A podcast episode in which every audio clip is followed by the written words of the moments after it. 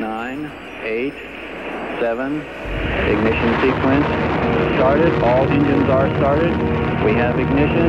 Two, one, zero. We have a liftoff. Welkom bij Sterrenstof, een programma over astronomie en ruimtevaart. Met interviews, het allerlaatste astronomie- en ruimtevaartnieuws en de sterrenhemel van deze maand. Presentatie Anko van Hal. Welkom beste luisteraars en tafelgasten bij Sterrenstof 24 live vanuit het Allerpiercent Amsterdam. In deze uitzending gaan we je hele praktische tips geven over waar en hoe je het beste kan sterrenkijken in Nederland. En dat doe ik met behulp van onze speciale gasten Mirjam van Nacht van het Wat en optische instrumenten specialist Jeroen. Maar ook in deze uitzending natuurlijk onze vaste rubrieken De Vraag van de Luisteraar, Astronomie en Ruimtevaartnieuws in het kort, de filmtips van Abe en de sterrenhemel van de maand april 2023.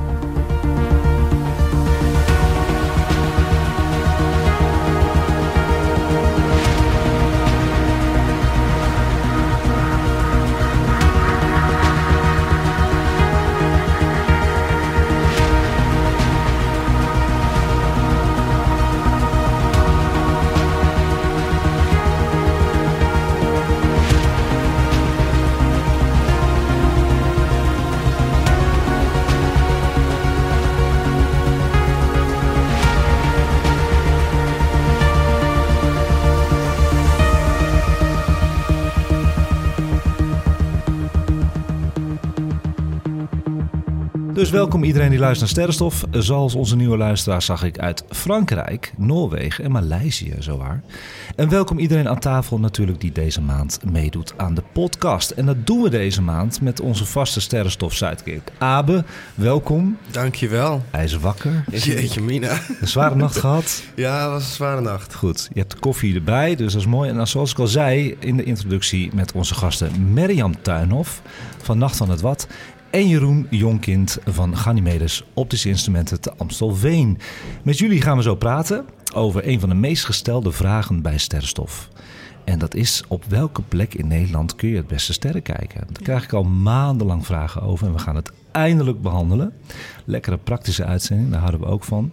En natuurlijk welke hulpmiddelen je daarvoor nodig hebt. Daar hebben we Jeroen voor. We hebben natuurlijk ook publiek altijd. En we hebben techniek, techniek van Erik. En we hebben nog een Jeroen in de uitzending. Die komt altijd heel gezellig aanschuiven. Die gaat zo meepraten, weet ik zeker. Dag Jeroen, welkom. Dank je. En ik uh, vraag altijd aan tafel wat jullie hebben gezien de afgelopen maand aan de avondhemel of nachthemel van maart. Nou, ik denk dat we dat de meeste van ons wel die, die samenstand van, uh, van Jupiter en Venus ja, gezien. toch? Mm -hmm. Ja. Daar kon je niet omheen, hè? Nee, dat kan nee, ik wil niet te missen. Nee. nee. Iedereen gezien. Jeroen, uh, ik wil jou even horen. Kom maar op. Jeroen die doet namelijk niet mee eigenlijk in de uitzending, maar wel publiek. Maar die heeft wel wat te vertellen. Ja, nou ja, goed. Ik, ik weet er niet zoveel van. Hè. Dat, dat weten jullie allemaal. Daarom zit je hier. Ik fietste door Amsterdam in een heldere hemel een paar weken geleden. En boven mij zag ik echt twee fantastische hemellichamen. Hoe mooi was dat? Ja, ik vond het fantastisch. Heel goed, heel mooi. nou, dankjewel voor je feedback. Mirjam heeft het natuurlijk ook gezien. Ja, die heb ik gezien. Ja, klopt. En ik heb afgelopen week Spica is mij aangewezen. Ja, van Ken Maagd. ik helemaal niet, Van maar heel tof. Mooi, ja, goed zo. Ja. Wat mij opviel eigenlijk van die samenstand, het was overal op het nieuws ook. Had ik Ja. nooit verwacht. Bijzonder, hè?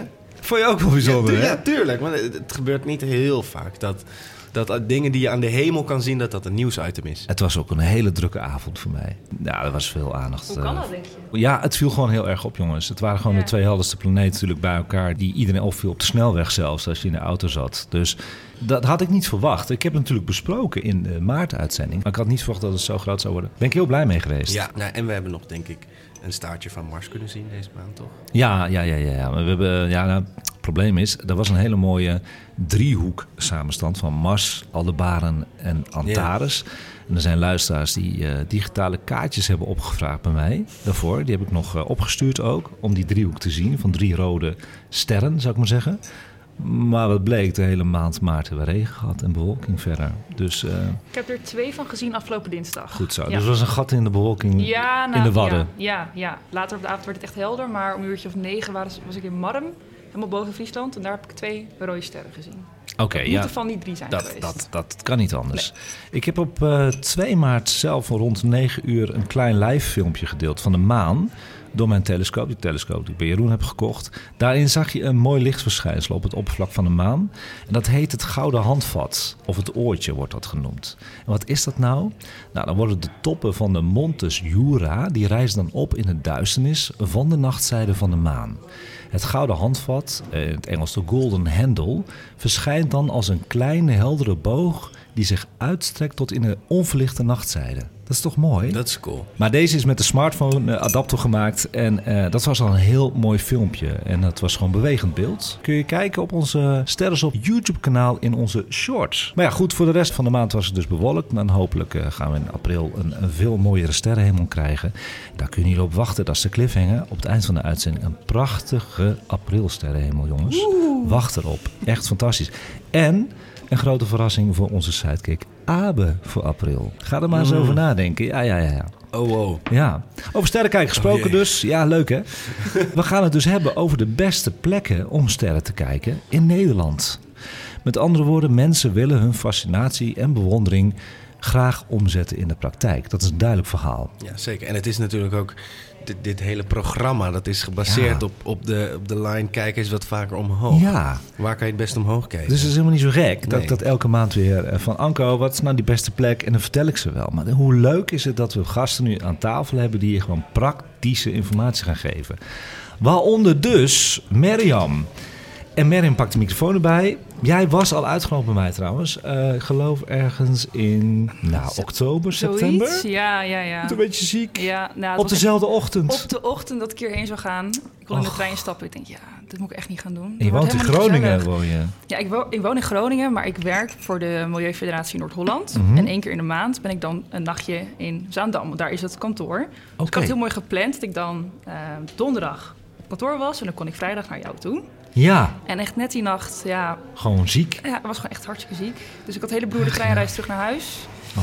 Ehm, en, maar toen wilde ik heel graag alsnog langskomen. Dat hebben we warm gehouden. Hè? Ja, we, ja. Hebben, eh, we hebben eigenlijk elke maand een beetje gedM'd Ja, met elkaar. Het? Heb je een plekje? Nee, nog niet. Nee, maand? vol. Ja, ik moet echt van tevoren plannen voor gasten die kunnen. Ja, Want het is ja, maar ja, één ja, ja. vrijdag in de maand dat ik hem kan doen. Ja. Maar ik ben hier. Je en ik ben bent- blij. ja. Dus eh, helemaal goed. Nou ja, goed. Ik ga het even inleiden. Want Ja. ik wil heel graag weten wat jij zo meteen doet bij Nacht van het Wat. Ja. Maar ja, waarom is het zo moeilijk in Nederland om sterren te kijken überhaupt? Heeft iemand daar een antwoord op? Oh jeetje, nee, ik denk, nee, geen idee. Ja, het, geen het, idee. het is echt de lichtvervuiling op dit moment. Oh, dus niet de luchtvervuiling per se, maar echt de lichtvervuiling. En als je ook een eh Europa-kaart bekijkt, dan is Nederland het slechtste plekje om sterren te kijken van Europa zelfs op dit Ja. moment. Ja. Meest verlichte plek van Europa. Ja, ja. dus dat is wel een ding. Zelfs eh, het donkste plekje waar we zo meteen over gaan hebben, is nog steeds een lichtvervuilend plekje. Moet je nagaan. Hè? Lichtvervuiling is dus een groot probleem. En het is belangrijk dus om een locatie te kiezen die ver weg is van lichtbronnen, zoals straatverlichting en steden. Daar moeten we naartoe. Nou, er zijn wat plekken in Nederland die bekend staan als goede sterrenkijkplekken. Dat is bijvoorbeeld het Nationale Park Lauwersmeer. En Dat is de donkste locatie in Nederland en heeft een officiële Dark Sky status. Wat is dat nou, een Dark Sky status? Dat is toegekend van de International Dark Sky Association. En een Dark Sky Park is een gebied waar het relatief donker is en waar bezoekers die duisternis ook goed kunnen beleven. Dus je kunt daar gewoon naartoe. Je kan op internet ook kijken wat zijn goede Dark Sky Oh, plekken. vet. Ja, Ja. wist ik ook niet hoor. ook, ook eentje op Terschelling. Dark Sky Park, de Bosplaat. Geweldig. Ah, fantastisch. Dus op Terschelling, de Bosplaat, kun je naartoe. De Veluwe is ook zoiets. Dat is een groot natuurgebied in het midden van Nederland. En is één van de beste locaties ook om sterren te kijken. Er zijn veel open velden en heidegebieden waar je de hemel dus heel goed kan zien. Vrij uitzicht. Ja, en dan zijn we aangekomen eh, bij de Wadden. ja, dat klopt. En waarom de Wadden? Wat je net al zei, je moet uit de buurt blijven van steden en straatverlichting. En Ja. dan is eigenlijk alles behalve de Randstad een goede plek om te zijn. Ja, Eh, maar in het bijzonder het Waddengebied, want het is een beschermd natuurgebied. Ehm, een groot gedeelte is natuurlijk gewoon water en zee.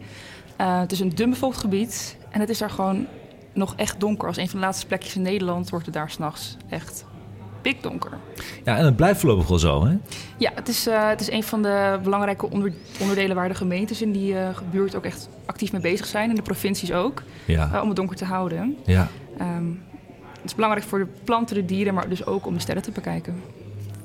En wat is jouw rol in Nacht van het Wat? Uh, ik ben communicatiemedewerker voor het programma Donkerte van de Wadden. En dat is een groot uh, programma samen met de Rijksuniversiteit Groningen, Milieufederatie Noord-Holland, Friesland Groningen, Staatsbosbeheer, Natuurmonumenten. Waddenvereniging ja. schuift soms aan. Ja. Uh, met als hoofddoel om het donker in het Waddengebied te beschermen. En dat doen we ook deels door het beleefbaar te maken. Want je kan iets niet beschermen als je het niet kent en er niet van houdt. Dus een belangrijk onderdeel daarvan is ons platform Nacht van het Wad. En daarop kunnen ondernemers nachtactiviteiten aanbieden. Okay. En toeristen kunnen die daar dus ook boeken. Um, en dan kun je denken aan wat lopen in het donker, uh, zeilen in de nacht. Uh, zeilen in de nacht? Zeilen in de nacht. Lijkt me best wel spannend. Ja, lijkt me doodeng eigenlijk. Met, ja. met een, iemand die dat kan. Hè? Je hoeft het niet zelf te doen, maar ja, dan mag je op een boot met iemand die dat zelf ja. kan. Ja, logisch. Ja. um, maar ja, dan zit je meer op zee. Ja. Dan kan ik me voorstellen, dan heb je helemaal geen vervuiling meer om je heen. Lichtvervuiling toch?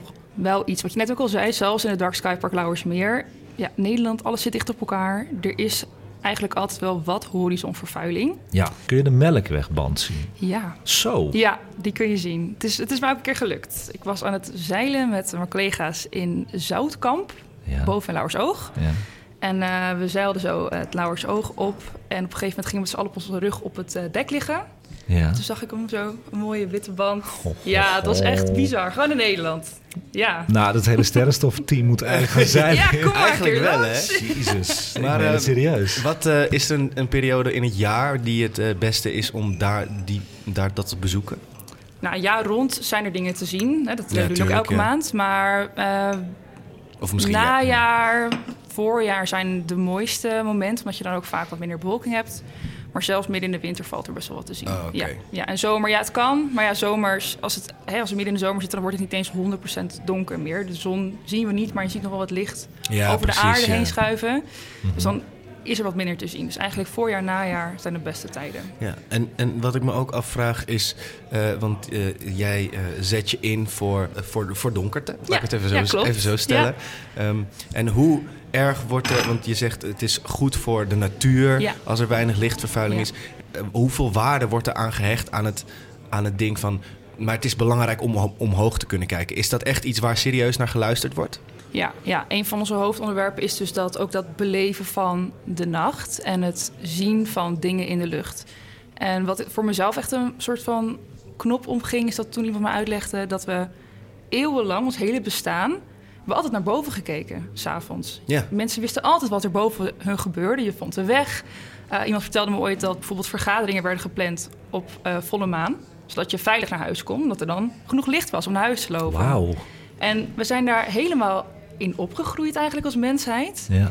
En je bent er helemaal van ontvreemd. De meeste mensen hebben geen idee wat er boven hun hoofd gebeurt. Dat is echt, echt het grootste doel van ja. deze podcast. Nou mooi, ja. Uh. Echt het e eigenlijk het enige doel. Ja. Dit geeft mij zo'n rust als je naar boven kijkt. Ja. Moet je nagaan, hè, die verbindenis met de natuur, hoe belangrijk dat is. Hè? En ook een verbindenis wat ik zelf heel erg heb met de mensheid als algemeen. Ja. Dus mensen op de hele aarde kijken naar boven. En mensen kijken ook al miljoenen jaren naar boven. Dus ik kan me zo voorstellen dat ik dan natuurlijk hè, langzaam veranderen de hemellichamen, dat weten we, maar niet zo snel. Nee. En dat ik me dan bedenk dat op de plek waar ik sta, 500 jaar geleden, iemand ook naar boven heeft gekeken en, en ook zag. dingen heeft gezien. Ja, ja, ja. ja vind ik echt een sensatie. En, en ja. op wat voor manier is, um, is dat het goed donker is? Op wat voor manier profiteert of is dat goed voor de natuur? Waar, waar... Dat heeft echt een super grote invloed. Ja, op heel veel diersoorten. We hebben het dan over de acht van de nacht. Ik weet niet of ik ze allemaal uit mijn hoofd kan, maar nou, zijn het maar. Nou, best wel wat diersoorten die echt baat hebben bij veel donker. Um, heel belangrijk zijn vogels. Die oriënteren hun uh, routes vaak op licht. Um, eigenlijk hebben ze een soort ingebouwd kompas in hun hoofd. Dat navigeert op sterrenlicht. Ja, als je dan voorstelt dat er heel veel, nog veel meer licht van de grond afkomt... Um, kan het zorgen dat vogels compleet de verkeerde kant op vliegen... of vast blijven zitten op een verlichte plek en niet verder trekken... Um, het heeft invloed op uh, veel insecten. Uh, we hebben... Insecten kijken ook naar sterren, heb ik gehoord. Sterren, ja. En ook zijn ze vaak aangetrokken tot kunstlicht. Ja, ja, ja. Um, van alle nachtvlinders in Nederland, dat zijn er uit mijn hoofd iets van 1200. Ja.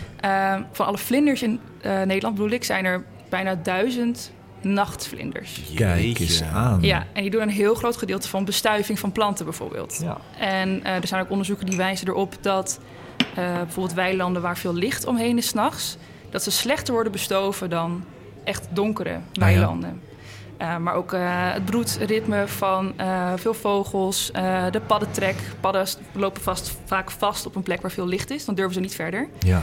Nou ja, zo zijn er heel veel diersoorten die echt last hebben van kunstlicht. En ook echt blijvend de populatie veranderen door kunstlicht. Ja, wat ik interessant vind ook, en dat hebben we nooit benoemd eh, in Sterrenstof tot nu, dat dieren dus ook sterren kijken. Misschien moet daar eens een keer iets aparts eh, aan besteden. Ja, dat is best wel een interessant onderwerp. Want we hebben het altijd maar over de mens met sterren kijken, logisch natuurlijk. Maar dieren Ja. doen het dus ook voor de navigatie. Ja. Maar wat is jullie samenwerking met Waddensky? Die kom ik ook steeds tegen. Ja, Waddensky. klopt. Dat is Koen. Koen van de Driessen. Ja, vindt hij vast leuk dat ik Vindt het hij even noem. vast leuk. Zeker, dat denk ik ook. Wat is Waddensky dan? Nou, we werken samen met een heleboel ondernemers. We Ja. zetten een ondernemersnetwerk op van mensen in het Waddengebied... die graag dat ervaren van het donker en de sterren aan willen bieden aan mensen. Mhm. En Koen is daar een belangrijke in. Eh, die is sowieso heel actief op social media. Maar Ja, hij daarom. geeft bijvoorbeeld ook eh, lezingen, cursussen... maar ook sterrenkijkavonden. En ik heb afgelopen dinsdag met hem, dus in Marm... eh, hebben we een sterrenkijkavond gedaan. Dat was super tof. Super tof. Nou, Ja. je bent genoemd eh, Koen. Koen, Hartstikke leuk. shout-out. Nou is het zo, we gaan zo verder met Jeroen, want we gaan door op jouw onderwerp. Ja, hè? ja. En, maar je hebt iets leuks meegenomen. Ik zie op tafel naast de koek en koffie trouwens. Want dat is- dat is nog niet aangeraakt. Die Sorry. koek, nee, nee, nee, zo ik durf nu ook niet meer Nee, op want te ik heb- eten tijdens het opnemen. Ik heb gezegd, je smakt eh, onder de opname. dus ik doe wel als wij een geluidsfragmentje Hij hebben luistert of nooit naar me hoor, maar nu wel opeens. Maar er liggen dus boeken. Ja, Hele mooie boeken. Heet Het Donkerde van de Wadden. Ja. En, en wat mooie flyers. Maar ik wil eigenlijk zo'n één boekje hebben. Maar jij hebt ook wat meegenomen voor de luisteraar. hè? Ja, ik heb er drie meegenomen. Eentje mag jij houden Dank en u. delen met de andere mensen hier. Ja. En twee dacht ik, is misschien leuk om die te verloten. Dat hebben we nog nooit gedaan. Nou, ik dacht, dat hebben jullie vast wel eens gedaan, maar leuk. Een heb ik een primeur. primeur bij ja, Sterrenstof. super. En hoe gaan we dat doen? Wat moeten ze ervoor doen? dat zijn echt Ehm, hele mooie boeken, ja, ik hè? eerst even vertellen wat staan, erin eh, zit. Ja, ja, vertel jij maar wat erin zit, want Ja. dat kan jij het beste, denk ik. Dankjewel, dankjewel. Ja, dat Eh, vind ik ook. We hebben samengewerkt met een aantal fotografen in het Waddengebied. Ze wonen en werken in het Waddengebied. Mhm. En eh, die hebben nachtfoto's gemaakt van nou ja, eh, topje Noord-Holland tot aan de Duitse grens. Op alle eilanden. Ja. Eh, er zit zeevonk in, manen, Oh ja, heel veel ehm, melkweg. De ISS vliegt hier voorbij. Zie je het? En er zitten ook eh, interviews en artikelen in met ondernemers die dus hè, dat donker beleefbaar willen maken. Ehm, en wetenschappers die Ja. iets vertellen over het belang van het donker. Ehm, en die willen we graag weggeven. En de vraag die erbij hoort, als ik het goed zeg, anders moet je me even helpen. Ja, kom maar door. Jij hebt een vraag, eh, heb jij verzonnen. Wat is het mooiste dat jij ooit aan de sterrenhemel hebt gezien? Ja. Ja, Het leukste, leukste antwoord, antwoord. en de meest originele... Ja, ja, ja. Die gaan we gewoon eh, laten beoordelen door de vaste sidekicks, denk ik, van Sterren. Dat is het meest En door jou. Ja, en door mij. Ja, Hallo. Oké, eh, oké. Maar goed, door het team van Sterrenstof. Wij Ja. gaan het beoordelen. En misschien dat, eh, omdat we toch DM'en, mag je zeker, meedoen zeker. met beoordelen. Leuk, leuk. En dan gaan we er twee eh, weggeven. Superleuk. Ja, toch? Hartstikke leuk. Er zijn evenementen van jullie, hè? Ja, nou, wij organiseren ze dus zelf niet. Nee. Nee. Maar op nachtvanhetwad.nl Ja. en op alle socials, volg ons, ehm, maken we reclame voor mensen die dat wel doen. Dus ondernemers in het hele Waddengebied die dat soort activiteiten doen. En daar kun je dus eentje boeken. De, de website mag je nog een keer noemen. Nachtvanhetwad.nl Ja, en het hoogtepunt daar is bijvoorbeeld eh, een van de hoogtepunten. Zag ik op de site staan. Het is trouwens een mooie website hoor. Mooi. Eh, sterren kijken op het strand. Oh my god. Maar dan is het toch lekker in de zomer juist. Ja, maar wat ik al zei, er is iets Grijze meer te zien in de zomer. Maar wat dacht je van de Perseïde? Dat is waar. Ja, Dat lijkt me fantastisch. Dan zien we er wel kom 60 per uur. Kijk, kijk, kijk, kijk, kijk. Zie je hem kijken? Hij had vervallende sterren. Maar goed, dat is Abe, hè? ja. Hartstikke leuk. Dat is dus, eh, je mag zo meepraten. Ik ga Ja. nu even naar Jeroen toe, want Jeroen is er niet voor niks. Die kan er mooi op doorpraten. Ik heb een telescoop bijgekocht. Dat heb ik ook een paar keer gezegd in de uitzending. maar dat komt omdat ik ook het heel lang wilde, hè, die telescoop. Dus ik heb me goed laten adviseren door Jeroen. En ehm, als je dit dan hoort hè, van Mirjam, Nacht van het Wat... dan kan ik me voorstellen dat ik met mijn telescoop op mijn schouder niet naar Nacht van het Wat ga. Want het is een zware telescoop. Het statief is al heel zwaar. Maar er zijn ook heel veel andere instrumenten bij jou in de winkel... die je heel goed kan meenemen volgens mij naar de Wadden. Ja. Ja, Kun je daar wat over vertellen? je kan een, eh, een verrekijker zou je mee kunnen nemen. Ja. Dat is een, je een groot assortiment verrekijkers? ja, Ja, ik denk dat we nu op dit moment eh 100, 150 verschillende modellen verrekijkers Wat? hebben staan. Zoveel. Ja. Je kan al beginnen met eh kraters van de maan, kan je al een beetje eh, waarnemen. Met een verrekijker al, En je kan natuurlijk mooie sterrenbeelden of de, de, de nevels eh, al wat een beetje klein beetje gaan bekijken. En sterrenhopen. Ja, En eh, eigenlijk ook, wat ik heb gehoord, een Minds voor Jupiter al, hè, met de verrekijker. Zeker. gelukt. Is jou gelukt, Ja. Mirjam? Ja, weer in het Lauwersoog, jongens. Ja. Maar, ja, het is me gelukt. Ik heb er vier gezien. Ja, dat is toch fantastisch? dat is echt met een verrekijkertje al. Verrekijkertje, Ja. ja. Ja, dat is fantastisch. Hey, en als je dan toch een telescoop wil meenemen, voor astrofotografie bijvoorbeeld. Ja. Heb je ook wat lichte telescopen die je kan meenemen eh, op reis hè, naar de Wadden? Ja, je hebt al, al wat kleinere telescopen die je makkelijk mee kan nemen. Maar ook voor astrofotografie dan? En ook voor astrofotografie, ja. ja. Zeker als je een, eh, een spiegelreflexcamera hebt, een digitale spiegelreflexcamera. Ja, Dan kan je achter die telescoop zetten. ja, Met een kleine lichte montering die al zelf een beetje mee kan draaien. ja. Dan kan je vrij eenvoudig eh, al, eh, al dingen meenemen en gaan fotograferen. Ze hebben be- specifieke telescopen met bepaalde formaten, gewichten, lenzen. Een, een, een naam van, oh, dit is zo'n soort telescoop. Dat als ik naar jouw winkel ga, dat ik zeg: Hoi, ik wil een telescoop, want ik wil dit doen. Ja. Nou, je, je hebt eh, eh, kleine lichte telescopen, dat zijn vaak die refractortelescopen. Refractortelescoop. Oké. Een beetje van een klein kort formaat, dus met een kort brandpunt. Die hebben ook een wat groter gezichtsveld, waardoor je wat meer van de hele sterrenhemel kan, eh, kan Met fotograferen. kort brandpunt bedoel je. Het brandpunt van de telescoop. Ja, precies. Dus van de lens naar het... Ja, precies. En een kort brandpunt houdt in dat je telescoop. Wat, wat, wat, wat doet dat voor je telescoop? Dan krijgt hij een groter gezichtsveld. Precies, oké, ja. dus ja. dan kan je, kan je meer van de sterrenhemel gaan fotograferen. Ah, Goeie vraag, Abe. thanks. Praktische goede vraag. En dan kunnen ze bij jou tegen. Hoeveel soorten telescoop heb je in je winkel op dit moment? Kun je dat een beetje, want je hebt heel veel. Ik heb je magazijn gezien, dat was voor mij een Walhalla. Dat sloeg nergens op. Maar kun jij, kun jij even, ja, ik, ik word helemaal gek altijd in jouw winkel. speelgoedwinkel, Maar ik, ik trouwens, dat valt me ook op. Hè. Nu ga ik even van hak op tak, maakt ook Ja. niet uit. Het is een talkshow, live, maakt het uit. Ehm, als ik bij jou in de winkel kom om even koffie te drinken, Ja. nou, dat lukt me eigenlijk nooit rustig, want het is altijd vol. Hoe kan dat nou? Is iedereen opeens geïnteresseerd in sterren kijken? Of, eh, Nou ja, het, het, het begint wel wat meer te spelen. En, ja, eh, iemand moeten aannemen extra erbij zelfs. Ook nog, ja. Ja, Jezus, Ja. man. anders konden we niet aan. Dat komt allemaal door sterrenstof aan. Ja, dat denk ik. Dat denk ik. Ik heb gewoon door dat heel veel beleving is op dit moment. Ja. Maar Ehm, dat, dat komt dus ook omdat het vaak in het nieuws is. Ja, waarom is dat dan ook? Want ik ben nu 2,5 jaar bezig met sterrenstof. En ik heb eigenlijk nog nooit zo vaak op mainstream nieuws dit gezien. Het gaat maar door. James Webb toch? Onder James andere. Webb, hè? Ja. Die, ik bedoel, dat is toch, zeg maar, James, de James Webb-telescoop is een prestatie van de mensheid zelf. Ja. Toch? Dus dan is het best logisch dat er meer in het nieuws komt. ja, en eh, die foto's zijn natuurlijk ook mega. Die zijn krankzinnig. Ja, Ja. het zijn gewoon posterwaardige foto's ook. Nou ja, goed. Je kan, eh, je kan ze niet zo, zo mooi maken vanaf de aarde. Maar er zijn Nee, er wel een nee, hoop, nee. hoop amateurs die, eh, die echt wel hele mooie, mooie plaatjes schieten Ja. tegenwoordig. Nou, je hebt een, eh, een, een nieuw personeellid erbij. Hoe heet zij ook alweer? Arenda. Arenda maakt hele mooie foto's Ja. van de zon. Ja. Dat is niet normaal. Zonnevlammen, zonnevlekken. En, eh, Ja. Dus dat kun je ook allemaal doen met die telescoop van Jeroen. Dat is Ja. fantastisch. Ja, ik had eigenlijk nog een, eh, een vraagje aan Jeroen. Want jouw telescopenwinkel... eh, als je kijkt naar de telescopenwinkels binnen Nederland... waar ik niet per se hoogte van heb... maar wat voor eh, rol spelen jullie binnen de telescopen scene van Nederland? Zeg maar? Heb je een hele hoop winkels in, eh, in Nederland en jullie zijn er één van? Of zijn er een paar winkels? Eh, hoe zit dat precies? Zeg maar, wat voor winkels zijn jullie? Er zijn er twee. Er zijn twee telescopenwinkels. Twee telescoopwinkels, ja. En jij bent een van de telescopenwinkels. Ja, wij zijn de enige die de hele week open is. Ja. En er zijn natuurlijk wel wat internetwinkels. Je hebt wat grotere camerawinkels die online alleen telescopen verkopen, maar niet in de winkel. Ja.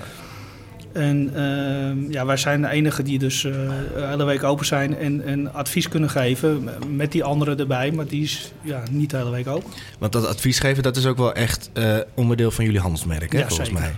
Dat je Ja. echt eh, het doel is om, om persoonlijk geholpen te worden in, in wat je wil. En Ja.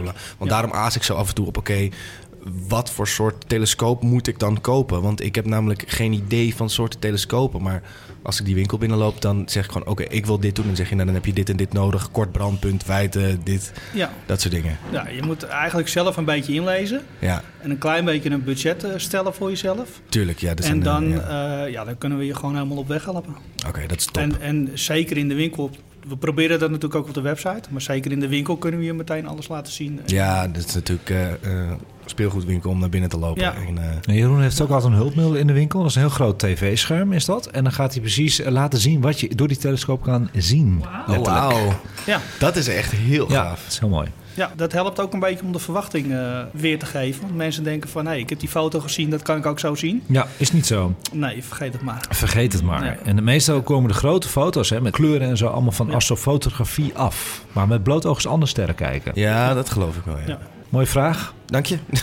Nou Jeroen, dankjewel. Alvast dat je hier bent. Blijf er wel bij zitten, want dat vind ik heel gezellig. Maar weet je nog, de vorige keer was een heel succesverhaal. Heb je ook iets voor de sterrenstofluisteraars, zoals Mirjam heeft? Nou, we willen eigenlijk de, de vorige eh, actie weer een beetje doorzetten. En dat was? Dus dat we een korting geven op, eh, op, op telescopen voor luisteraars van, eh, van sterrenstof. En alleen maar voor luisteraars van sterrenstof, ja, hè, gaan we nu Alleen doen. voor luisteraars. Dus niet zomaar die, eh, Nee. die, die mok zien bij jou op de toonbank. Van, oh ja, sterrenstof ken ik. Eh, Ja. Nee, echt, ze moeten het echt van de uitzending hebben. Hè? Precies.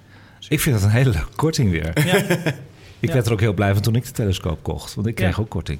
Hartstikke goed. Dankjewel Jeroen. Heel gezellig. Nou ja, nog een kleine tipjes, eventjes praktische tips. Hè. Wat moet je nou meenemen? Wat moet je doen hè, als je sterren gaat kijken? Nou, kies gewoon een nacht met weinig bewolking en heldere hemel. Je kan echt wel sterren kijken met bewolking. Alleen dan moet je die, die heldere gaten hebben. Dat heb jij gedaan met die eh, rode sterren. Gewoon door gaten heen kan nog steeds. Dus denk niet, oh ik zie een wolk, ik kan niet sterren kijken. Kan dus wel. Gewoon hardcore. Gewoon doen. Gebruik een app om sterrenbeelden en planeten te identificeren. Zorg voor warme kleding en een deken om warm te blijven. Anders hou je het echt niet een uur vol. Zeker niet als er een windje staat bij een heldere hemel. Dat is gewoon drama. En ook een hele goede, gebruik een rood licht om de ogen aan het donker te laten wennen en de pupil te vergroten. Zie je veel meer. dus dat met is een goede tip. ja, Veel apps voor het sterren kijken hebben ook een ehm, knopje dat je gewoon alleen maar zwart en rood ziet. ja, Want je ogen hebben ongeveer een kwartier nodig om optimaal te zijn aangepast aan het donker. En als je steeds van je scherm naar boven gaat kijken, dan zie je gewoon echt minder. Ja, dus Zo het is dat. waard. alles bij elkaar. Maar mag ik ook nog één kleine tip geven? Zeker. En, maar dat is ook eh, door iets wat afgelopen maand gebeurd is. Ik heb je toen een foto gestuurd. Dat was echt een dag na onze vorige opname. Dat, nou, ik heb sinds kort een vriendinnetje. Allemaal al heel Oh. leuk. En die, Oh. ja, ja, die heeft eh, mij meegenomen naar Science Park. Dat is eh, Oh ja. eh, in Amsterdam-Oost. Heb je, eh, nou, daar zijn alle studenten die daar studeren, die daar natuurkunde eh, en veel exacte vakken studeren. En daar heb je ook de grootste telescoop van Nederland. En ehm, volgens mij, ja, dat zeg ik correct als ik de woorden van de deskundige herhaal. en de, na eens in de zoveel tijd heb je daar eh, een, een soort tour. En ik ben dus meegenomen door haar. ehm, en hebben we door die telescopen mogen kijken. Wil je eens een keer een, een hele bijzondere ervaring doen? Ik weet niet hoe ze het gedaan heeft. Het was een verrassing. Het was een hele bijzondere verrassing. Maar ehm, als je gewoon even googelt Tour Science Park telescopen, denk ik dat je er wel komt. En nou ja, dan, dan mag je door die telescoop kijken. Dan krijg, krijg, ga je heel diep op de maan inzoomen. Dit en dat is heel bijzonder. Mooi man. Ehm, dus dat is ook nog iets leuks. Als je iets wil zien dat je zo- sowieso vanuit eigen huis met wat voor telescoop dan ook niet kan zien. Heel goede tip. En hoe praktisch kunnen we afsluiten? Bij deze het hoofdthema. En we gaan door. En we gaan door naar de vraag van de luisteraar. En die is dit keer door Rico en Sam ingestuurd. Hoi hoi iedereen. Mijn partner en ik hadden een vraagje. Een paar dagen geleden hadden jullie op jullie Instagram een, een storypost gezet waar foto's op stonden die gemaakt werden door de Hubble Space Telescope. Op deze foto's stonden dus satellieten. En mijn vraag was eigenlijk waar die satellieten voor zijn en of het eigenlijk wel nodig is om zoveel satellieten rondom de aarde te hebben. Dankjewel. Doeg doeg. Goeie vraag. Ja? Eh, Ja, ik had het niet verwacht. Een Insta-story nieuwspost van mij van afgelopen 7 maart. En het heeft veel eh, sterrenstof doen opwaaien. Daarin vermeldde ik dat zelfs de Hubble-telescoop niet aan het Starlink-probleem kan ontsnappen. En dat eh, vonden heel veel mensen vreselijk om te zien.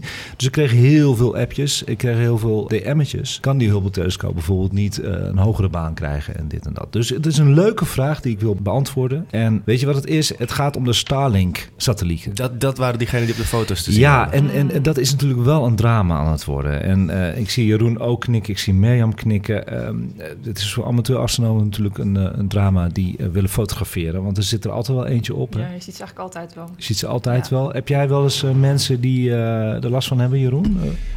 In, ja, er zijn wel winkel? klanten die er last van hebben. Ja. Ja. Die fotograferen vooral. En die shoppen ze dan weg, hè, die satellieten geloof Ja, ik die nu. kunnen, ja, die kan ze er wel uithalen, maar toch is het Ja. vervelend. Ja, het is vervelend dat, het überhaupt, Ja. dat je het, vervelend, het überhaupt moet doen, eruit zoeken. Ja. Nou, waarom is die Hubble nou eh, laag in de baan? Hè? Want dat is het probleem. hij zit te laag in de baan en daarom zitten die Starlink-satellieten erop. Nou, dat komt doordat hij onderhouden moest worden. Dus die uh, onderhoudsmissies uh, die moesten mogelijk gemaakt worden. De telescoop is meer dan 30 kilometer naar beneden dus afgedwaald sinds de laatste boost in 2009. Dat was de laatste onderhoudsmissie van de NASA.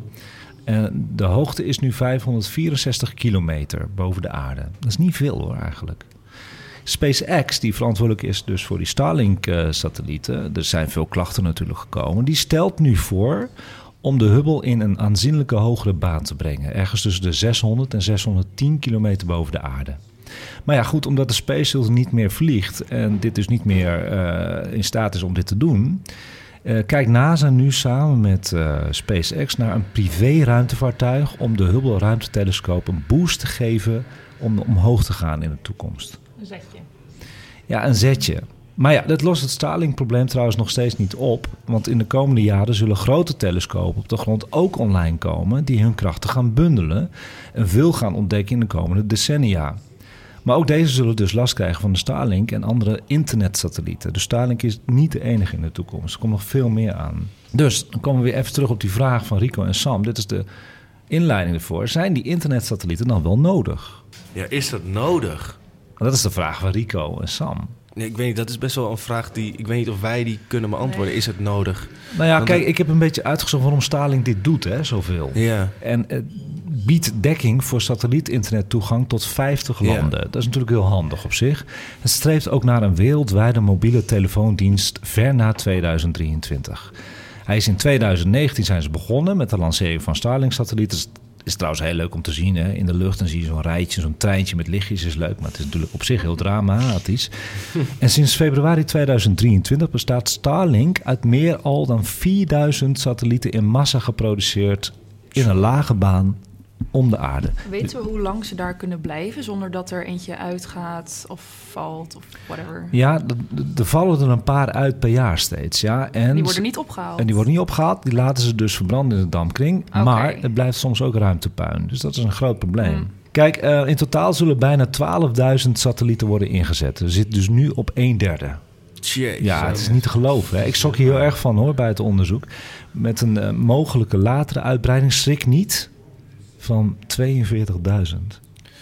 Ja. Want, dat was nu, nu komt eigenlijk een beetje terug op diezelfde vraag die ik net dus aan jou stelde. Van natuurlijk vinden wij het leuk en ook heel belangrijk, want het is goed voor onderzoek. Maar ja. hoe belangrijk is het dat we goed naar boven kunnen kijken? Dus hoe erg kan die, uh, die factor meewegen in het nou, het even bestrijden van lichtvervuiling of luchtvervuiling, mm. hoe je het ook wil noemen.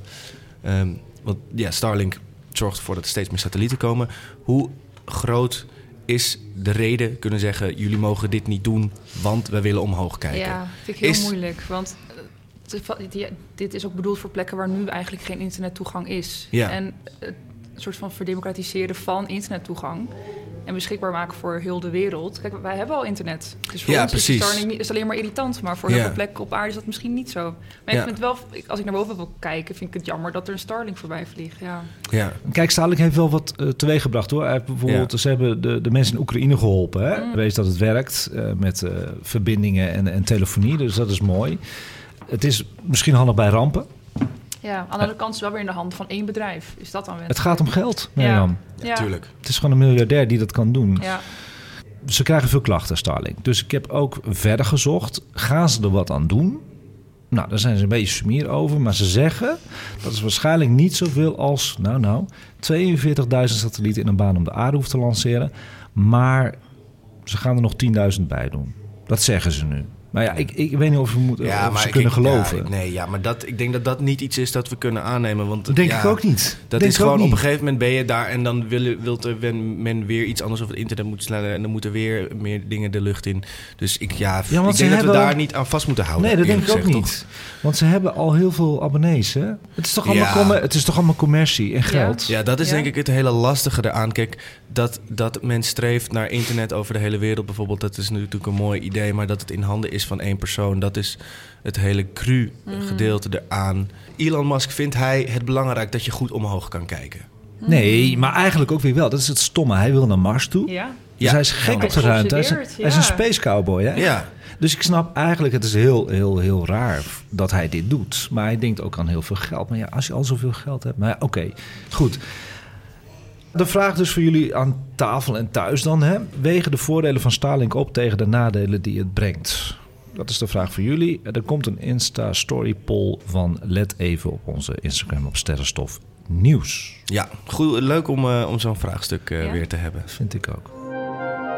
Welkom bij Sterrenstof, een programma over astronomie en ruimtevaart.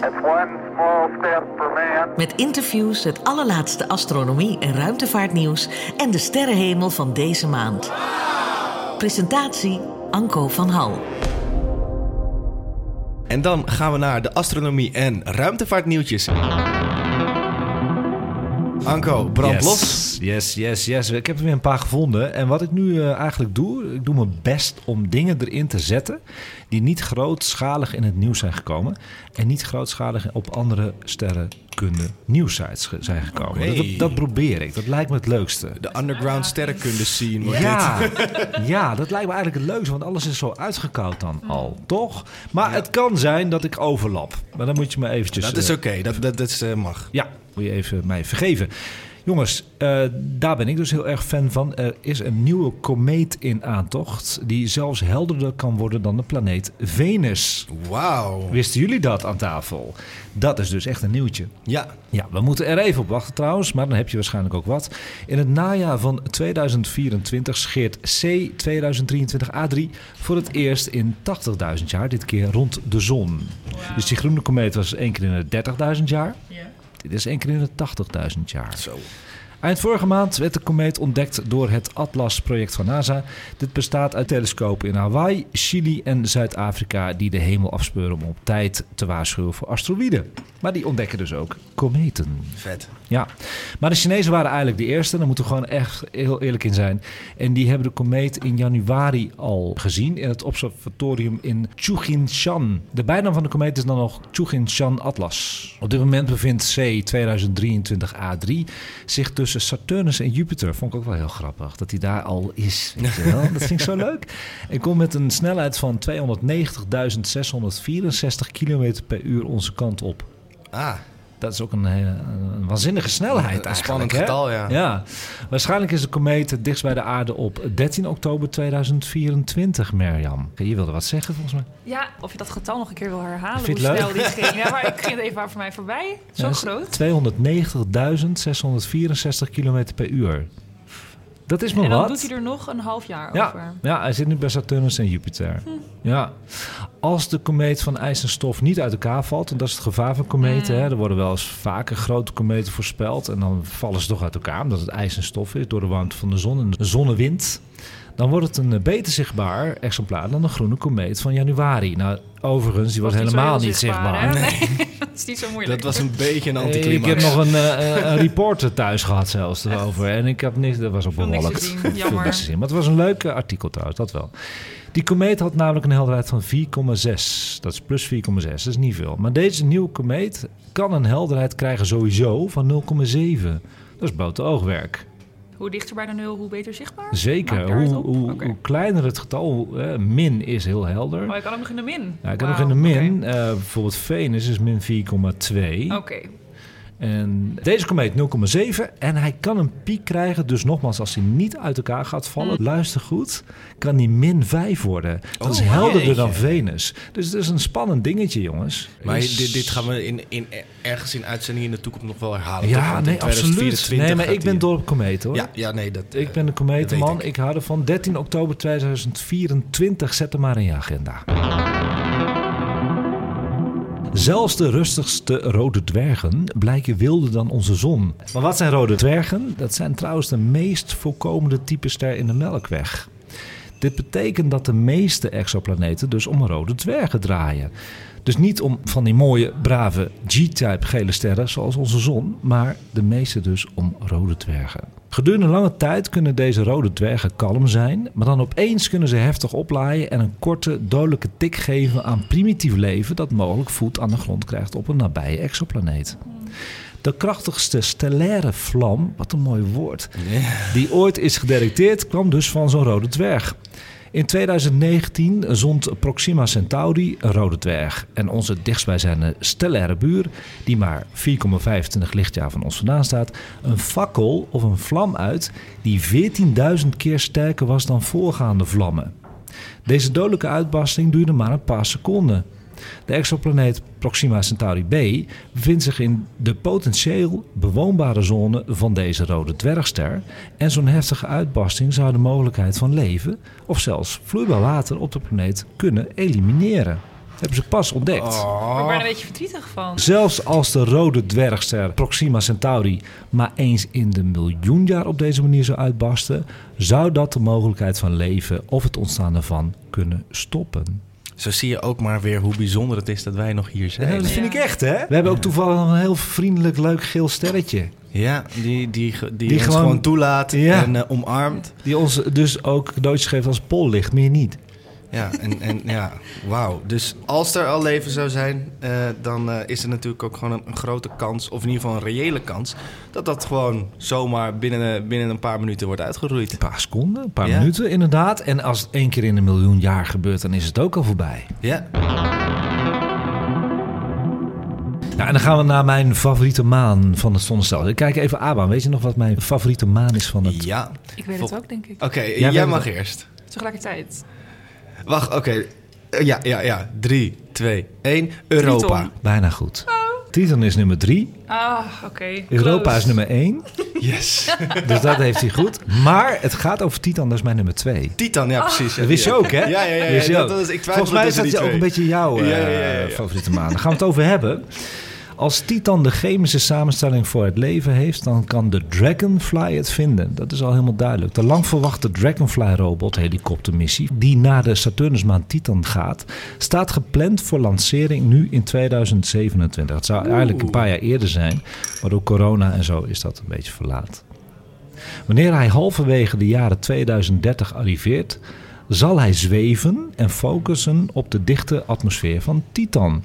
Waarbij hij monsters neemt van de lucht en het landschap in beeld gaat brengen. Dat is een waanzinnig project. Heel gaaf. Gaat ook heel lang gaat hij daar zweven, want de luchtdruk is daar wat minder en het is wat vloeibaarder allemaal, dus hij kan heel lang zweven. Dragonfly zal ook worden uitgerust met een massaspectrometer, die hem zal helpen zoeken naar de chemie van het leven in deze buitenaardse mooie wereld. Astrobiologen willen weten of Titan dezelfde soort chemie op zijn oppervlak heeft als de aarde in zijn vroege geschiedenis.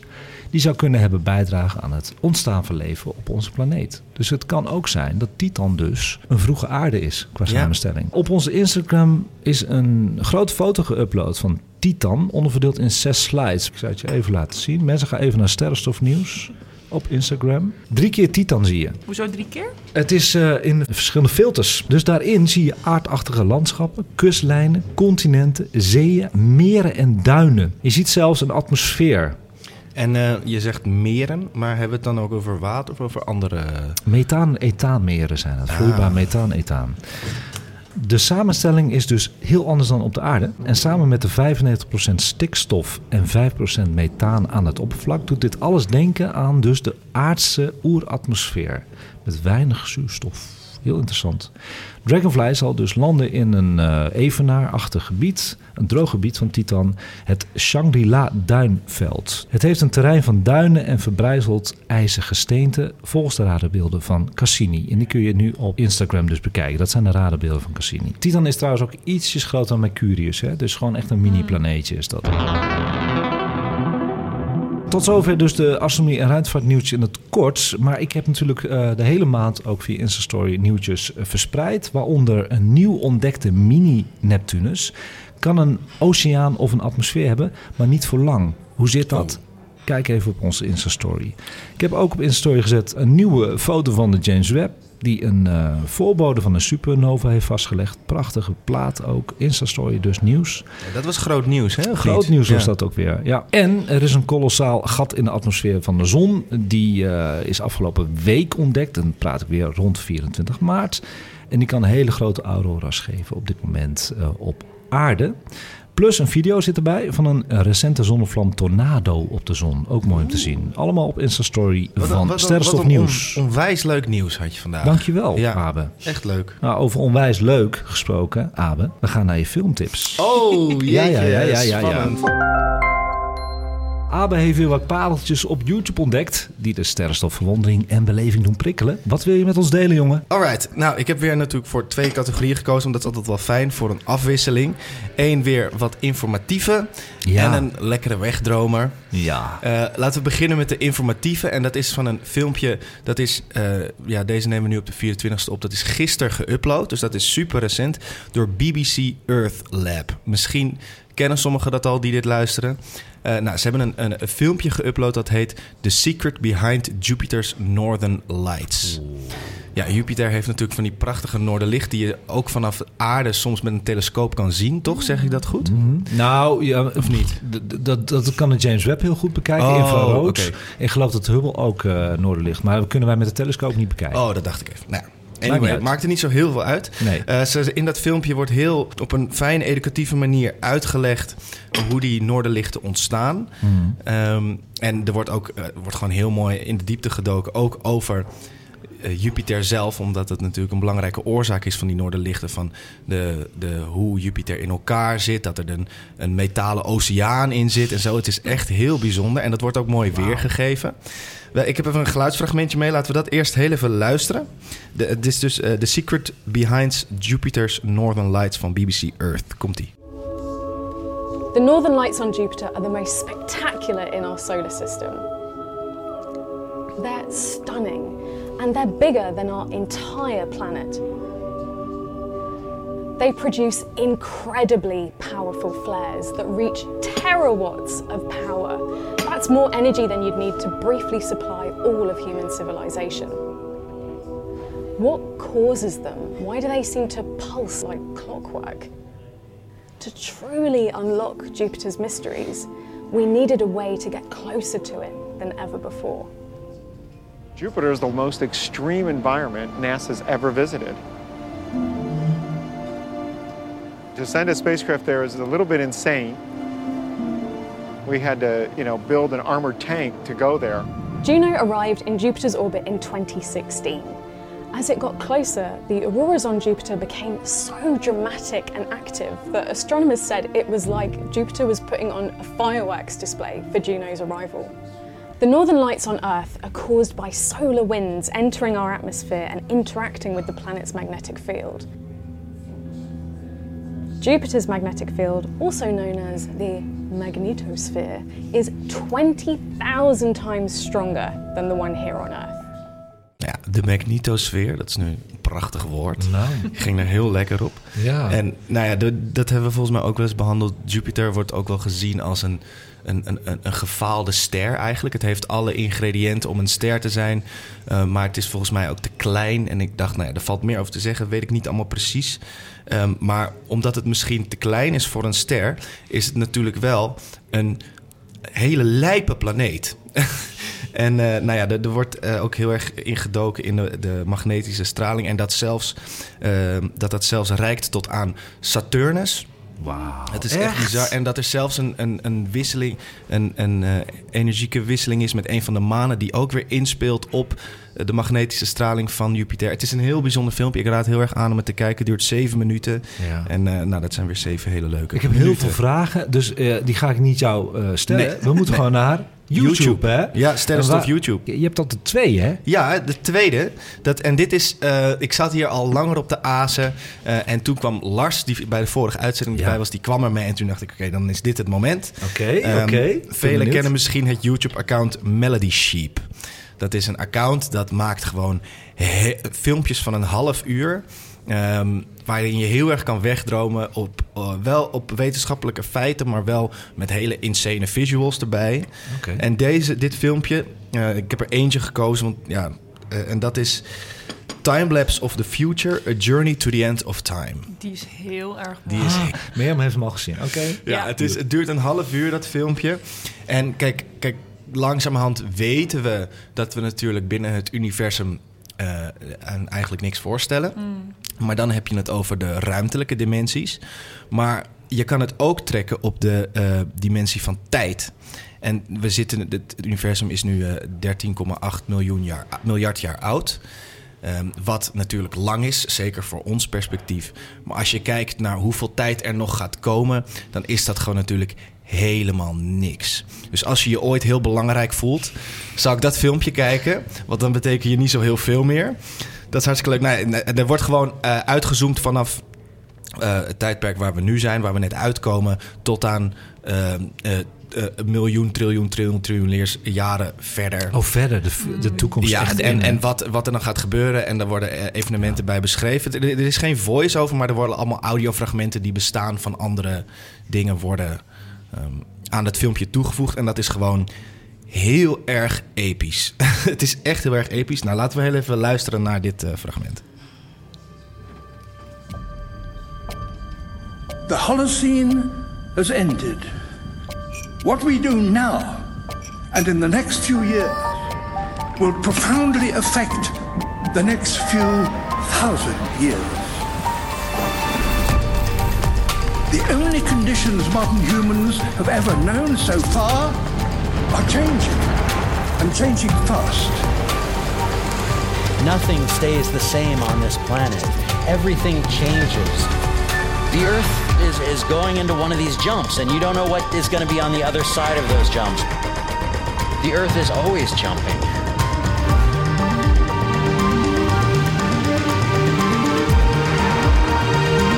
Things move on this planet.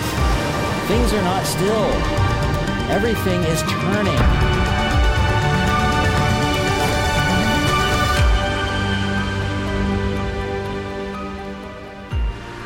Zo hebben we onze muziek voor sterrenstof ook weer gehad.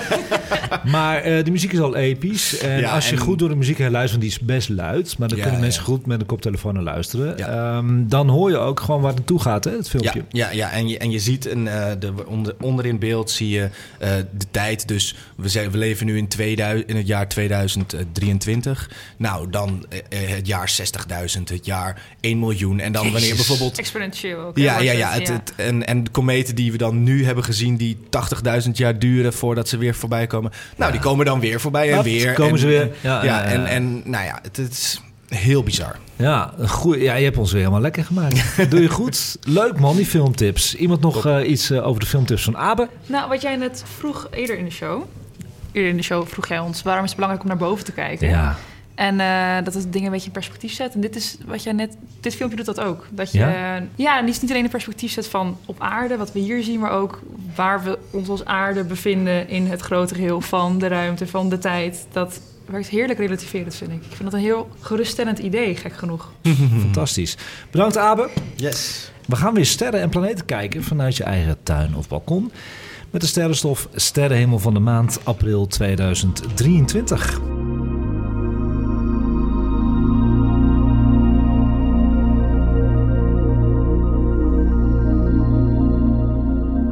En dan begin ik altijd met de planeten. Deze maand kunnen we met het blote oog naar drie planeten aan de avond- en nachthemel kijken. En één planeet dit keer aan de ochtendhemel. Eén planeet is niet zichtbaar en dat is Jupiter. Die heeft natuurlijk heel mooi prominent aan de hemel zien staan begin maart. Die is nu even achter de zon en komt weer tevoorschijn aan de ochtendhemel in juni. Mercurius, de kleine planeet, is zichtbaar tijdens de eerste drie weken van de maand aan de avondhemel.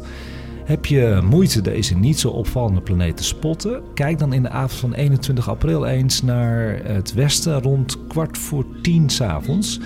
Daar staat dan een hele smalle maansikkel, net een dag oud, linksboven Mercurius. Dan is die echt wel zichtbaar. En heb je een telescoop, dan zie je Mercurius als een klein maansikkeltje, om het even zo te zeggen. Hij heeft ook fases. Je ziet Mercurius als een sikkel. Heb jij wel eens Mercurius gezien, Jeroen, in de telescoop? Nee. Jeroen nog niet. Heb jij wel eens Mercurius door een telescoop gezien, Mirjam? Nee, nog nooit. Nee. Misschien toch wel leuk als uitdaging dit een keer te doen. Ik heb hem wel een paar keer gezien. Ik vind het heel leuk om te zoeken. Venus wordt nog steeds helderder en blijft deze maand tot na middernacht zichtbaar.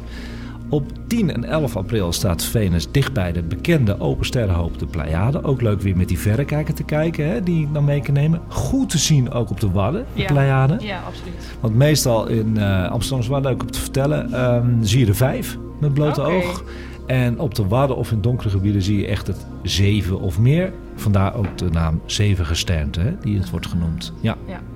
Op 22 en 23 april staat de maansikkel linksboven Venus. Rechts daaronder staat de oranje-rode superreus Aldebaran. Venus heeft net zoals Mercurius ook schijngestalte, zoals de maan. En in de telescoop zie je Venus nu driekwart vol. Dus Mercurius als een sikkel, Venus als driekwart vol. In de zomer zie je hem als een hele grote, mooie sikkel. Dus daar gaan we nog op wachten. En na maanden afwezigheid verschijnt Saturnus weer in beeld. Leuk voor de telescopen ook, want je ziet door een telescoop en zelfs door een verrekijker zie je een eitje. Zie je toch echt een ringen hoor. Met de verrekijker heb ik ringen gezien. Ja, toch zelfs met Ja. de verrekijker al. ja. Moet je nagaan. Eh, dit gebeurt in de tweede helft van april. Aan de ochtendhemel moeten we vroeg weer opstaan. Zoek de planeet op via een app bijvoorbeeld. Want hij is niet zo heel goed zichtbaar. Hij staat nog een beetje laag aan de ochtendhemel. Sommige apps, zoals Skyview, Stellarium of Sky Safari, zijn heel geschikt hiervoor. Wie gebruikt een sterrenkijk-app aan tafel? Ik. En welke gebruik jij? Ja, die van Koen dus, die van Waddensky. Die heeft een eigen app. Die van Koen die heet Ja. trouwens Night Shift. Night en Shift die heeft dus een stand dat je alleen maar rood licht hebt. Helemaal zwart met alleen rode letters. Dat vind ik een hele belangrijke trouwens. Goeie, goede tip ook. Worden de sterrenkijk-apps bij jullie gebruikt, Jeroen? Ja. Ja, De Sky, of de Sky Safari app en de Sky Portal app van Celestron zelf. van Celestion zelf. En daar zit weer gesproken tekst bij. Leuk, maar dan het Engels natuurlijk. Ja. Ja, Celestion zelf heeft ook een app. Leuk. Wat gebruik jij, Abe? Starwalk 2. Starwalk, weer een andere. Ja, Leuk. Die heb ook, die? is ook mooi. Die is echt ja. toppie. Ja. Ja. Dat was Saturnus. Eh, en Mars, hè, daar hebben we het net over gehad. Mirjam had het er nog even over. Eh, staat nog steeds hoog aan de avondhemel in het sterrenbeeld Tweeling. Mars verwijdert zich trouwens nog steeds van de aarde. Dus de helderheid neemt ook af. En zit nu op een magnitude van plus 1,3. In december was dat nog min 1,9. Hoe snel dat was- gaat dat? dat was echt, eh, Dat was vet, hè? Ja. Overigens is hij nog steeds prima zichtbaar hoor, met blote oog. In een telescoop zijn vrijwel helaas dan geen oppervlaktedetails meer te detecteren. Maar ja, dat krijg je. Pas over een paar jaar is, eh, komt hij weer dicht bij de aarde. En dan kun je weer de poolkappen gaan zien. Maar je kunt nog altijd leuk naar Mars kijken. En er is een hele leuke samenstand op 26 april. Dan staat de maan maar 2,3 graden ten noorden van Mars. Bekijk dit iets na middernacht. En dan heb ik de verrassing voor Abe nu. Oh jee. Ja, was je wel vergeten? Nou, Nou, nee, maar ik... eh, Wat zo leuk is, er is geen beeld, hè, geen videobeeld. Maar hij zit heel veel te tikken bij die, die sterren van de maand. Om het allemaal in de agenda te zetten. Ja, ja, dat doet ja, hij echt, hè? Dat is geen onzin. En nu legt hij die telefoon gewoon weg. Ja. gaat hij eh, ervoor zitten. Want wat is er weer terug waar jij zo van houdt? De vallende sterren zijn. Oh, joepie. Kijk nou wordt hij heel blij. Nou wordt hij heel blij. Ja, jongen, fijn. het enthousiasme in deze uitzending blijft altijd. ja, en dat zijn eh, nou, wat stille meteoren eh, maanden. Want het is in de winter altijd een beetje stil in meteoren. Is de beurt aan de meteorenzwerm de Lyriden. Het radiant van de meteorenregen ligt in het sterrenbeeld Lier, vandaar de naam Lyriden. De bron van deze vallende sterren is de komeet C1861G1 Thatcher. Bekijk de meteorenzwerm het liefst ver na middernacht richting het zuidoosten. En dan kun je er ongeveer 5 tot 10 per uur zien. Dus echt de moeite waard wel hoor. Welk gedeelte? Wanneer? In, eh, 22 op 23 april. 22 op 23. Ja, zet dat maar in je agenda. Dat is het hoogtepunt. Je kan daarvoor natuurlijk al kijken. Daarna ook. Trouwens, deze zwerm is oud hoor. Want die hebben ze al op aarde waargenomen 2600 jaar geleden. Veel is zo'n droevig idee dat ze op een gegeven moment natuurlijk gewoon op Ja, zijn. daar zijn ze op. Ja, maar we hebben nog wel even. Hè? We hebben nog even. Hij doet het nog goed. Ik denk wel dat 2600 jaar geleden het felle was. Het is natuurlijk stof van de staart van een komeet waar we steeds met de aarde doorheen gaan. Zo bij de Perseïde zo. En dit is eigenlijk best wel een leuke meteorenzwem. Je kan er best wel veel zien. En als je zegt, we hebben nog even over wat voor soort tijdsbestek praten we dan? Nou, dat Zeg maar een paar eeuwen hoor, zeker. Misschien wel duizenden oh, jaren. Ja. Dan hebben we, is het helemaal geen zorg Nee, we We kunnen ons leven lang nog eh, kijken. Ja. Wat ik ook vaak als vraag krijg trouwens... is elke meteorenzwem nou hetzelfde? Nee, is niet zo. De lyriden zijn ook weer anders. De lyriden zijn snel, gaan snel voorbij en helder... en vertonen zelfs vuurbollen. Dat is best wel interessant. Dat ze snel gaan, bedoel je dat, dat het maar één nacht duurt, dan is het voorbij? Of bedoel je snel van, Snel ze gaan gewoon heel snel? Ja, fel en snel. Fel en snel. Fel en snel. En soms met een vuurbol en die is wel langzaam. Vet. Ja. Kijk, en wat ook leuk is, eh, praktisch gezien, want het is een praktische uitzending, daar gaan we gewoon in door. Een lichtstoel is fijn, anders krijg je echt pijn in je nek, want deze staan vrij hoog, de lyriden. Warme kleding weer, hè? Kijk naar Mirjam, heb ik ook gezegd. is allemaal comfort. Meteoren kunnen ook verschillende kleuren hebben. De kleur van een meteoor wordt bepaald, heb ik wel eens eerder gezegd, maar blijft leuk om te vertellen door onder andere de samenstelling van de meteoride zelf. Bijvoorbeeld rood kan wijzen op silicium, oranje op natrium, geel op ijzer, blauw en groen op koper of magnesium. En er zijn zelfs paarse, daar zit dan kalium en calcium in. Sick. Ja, dat was de sterrenhemel van april. En ik zie een glunderende aben. Ja. Tot zover dus de hoogtepunten daarvan. 22 en 23 april is dus wel. Dat is een, jouw, eh, eh, ja, jouw Ja, ding. maar los van de meteorenspam heb je dan dus ook eh eh Maansikkel en Venus. Ja, op dezelfde... Hè, maak, Dezelfde Maak er een evenement van. Ja, 22, 23 wordt een feestje. En nog even dit, voordat we gaan afsluiten. De volgende uitzending is podcast 25. Wat betekent dat? Een heuse jubileumuitzending. Met Sterrenstof 25 maken we dus al meer dan 2,5 jaar met veel passie en plezier deze podcast. En dat moet gevierd worden, jongens. Het leek ons dan een heel leuk idee, het hele team, om dit keer onze trouwe luisteraars centraal te stellen in deze feestelijke uitzending. Dat betekent, alle vragen van luisteraars die ik tot nu toe binnen heb en nog niet aan toe ben gekomen, worden dan behandeld. Hoe leuk is dat? Dat is echt top. Maar je kunt ook eh, nieuwe astronomie- en ruimtevaartvragen opsturen. Doen we ook gewoon. Je mag ook, als je daar zin in hebt, ons gewoon feliciteren in audio. Vind ik ook leuk. Je mag ook persoonlijke vragen stellen. Met betrekking tot sterrenstof. Maar ook aan onze sidekicks en aan mij. Dus Abe is er, Irene is er, Anneminkje is er. Het is ongelooflijk, allemaal tegelijk. Ik ben er. En zelfs Hans Zimmerman is er. van Nou, de dat grootste wordt echt astronomie top. podcast van Nederland. Die is ook aanwezig. Allemaal toegezegd. Hartstikke leuk. DM ons dan via Instagram-account Sterrenstof Nieuws. Of ga naar sterrenstofnieuws.gmail.com. E-mail me daarop. En het leukste vinden wij natuurlijk dat je het audio inspreekt. Ja, dan, eh, dan, dan, dan hebben we er allemaal wat om van naar te luisteren. Nou, maar ik beloof je ook dat ik alles ga beantwoorden. En als Nee, die dat- uitzending twee uur gaat duren, dan gaat die gewoon twee uur duren. Het kan me niet schelen, het is jubileum. Ook leuk, hè? Dat zei iemand tegen mij van... eh, ik luister eh, sterrenstof eh, in de auto als ik naar de gym ga. Ik luister als ik naar bed ga. Ik luister onder de douche. Ik luister onder de afwas. Hens Zimmerman. Dus ik vind het ook wel heel erg leuk om te horen hoe jij luistert naar sterrenstof. Ja, hoe en oh. Is toch ook leuk? Ja, ik vind het heel leuk om te horen hoe, hoe luisteraars dus sterrenstof ervaren. Want voor ons, kijk, we zitten gewoon aan tafel Ja. lekker te praten Ja. over, over wat we zien. Maar verder, dus, dus ik ben inderdaad wel ook heel benieuwd naar de luisteraars. Ja, er moet toch wat binnenkomen met 8000 tot 10.000 luisteraars per uitzending. Ja, je wil het niet weten. hoeveel Nee, ik wil het eigenlijk niet We willen het weten, niet weten. daar Maar moeten, we, ik wel. Maar dan moeten, we, dan moeten we gewoon toch wel wat reacties krijgen, lijkt mij. Lijkt me ontzettend leuk. Ik word word nu al heel blij ervan. Er wordt heel veel werk, want ik moet alles Ja. natuurlijk maken. Maar ik vind het heel leuk om te doen. Goed jongens, dan gaan we afsluiten. Heeft iemand nog vragen of dingen te zeggen in deze uitzending?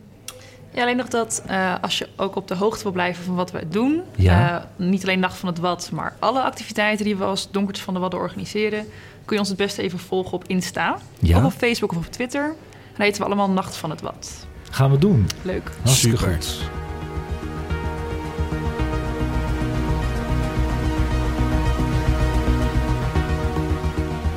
En tot zover Sterrenstof voor de maand april 2023. Live vanuit het drukke Albert Pierson Amsterdam. Het gaat goed bij het Albert Pierson. Leuk. Je kunt mij mailen voor vragen, opmerkingen en tips over astronomie en ruimtevaart op sterrenstofnieuws.gmail.com. En je kunt, zoals we al gezegd hebben, Sterrenstof natuurlijk volgen op Instagram. En dat gaat de hele week door met updates. En dat is via Sterrenstof Nieuws. Terugluisteren kan altijd via alle bekende podcastplatformen. Deze podcast werd mede mogelijk gemaakt door Ganymedes Optische Instrumenten te Amstelveen, de telescopenwinkel van Nederland.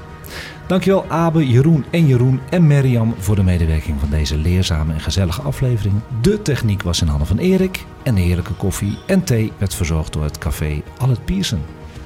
Iedereen bedankt voor het luisteren. Tot de volgende keer weer, de 25e uitzending. En kijk eens wat vaker omhoog.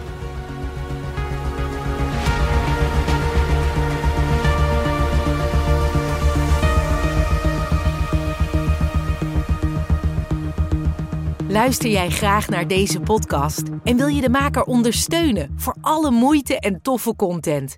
Geef dan, als je wat kan missen, een digitale fooi. Dat doe je via d.com zonder abonnement of het achterlaten van privégegevens. Dus d.com.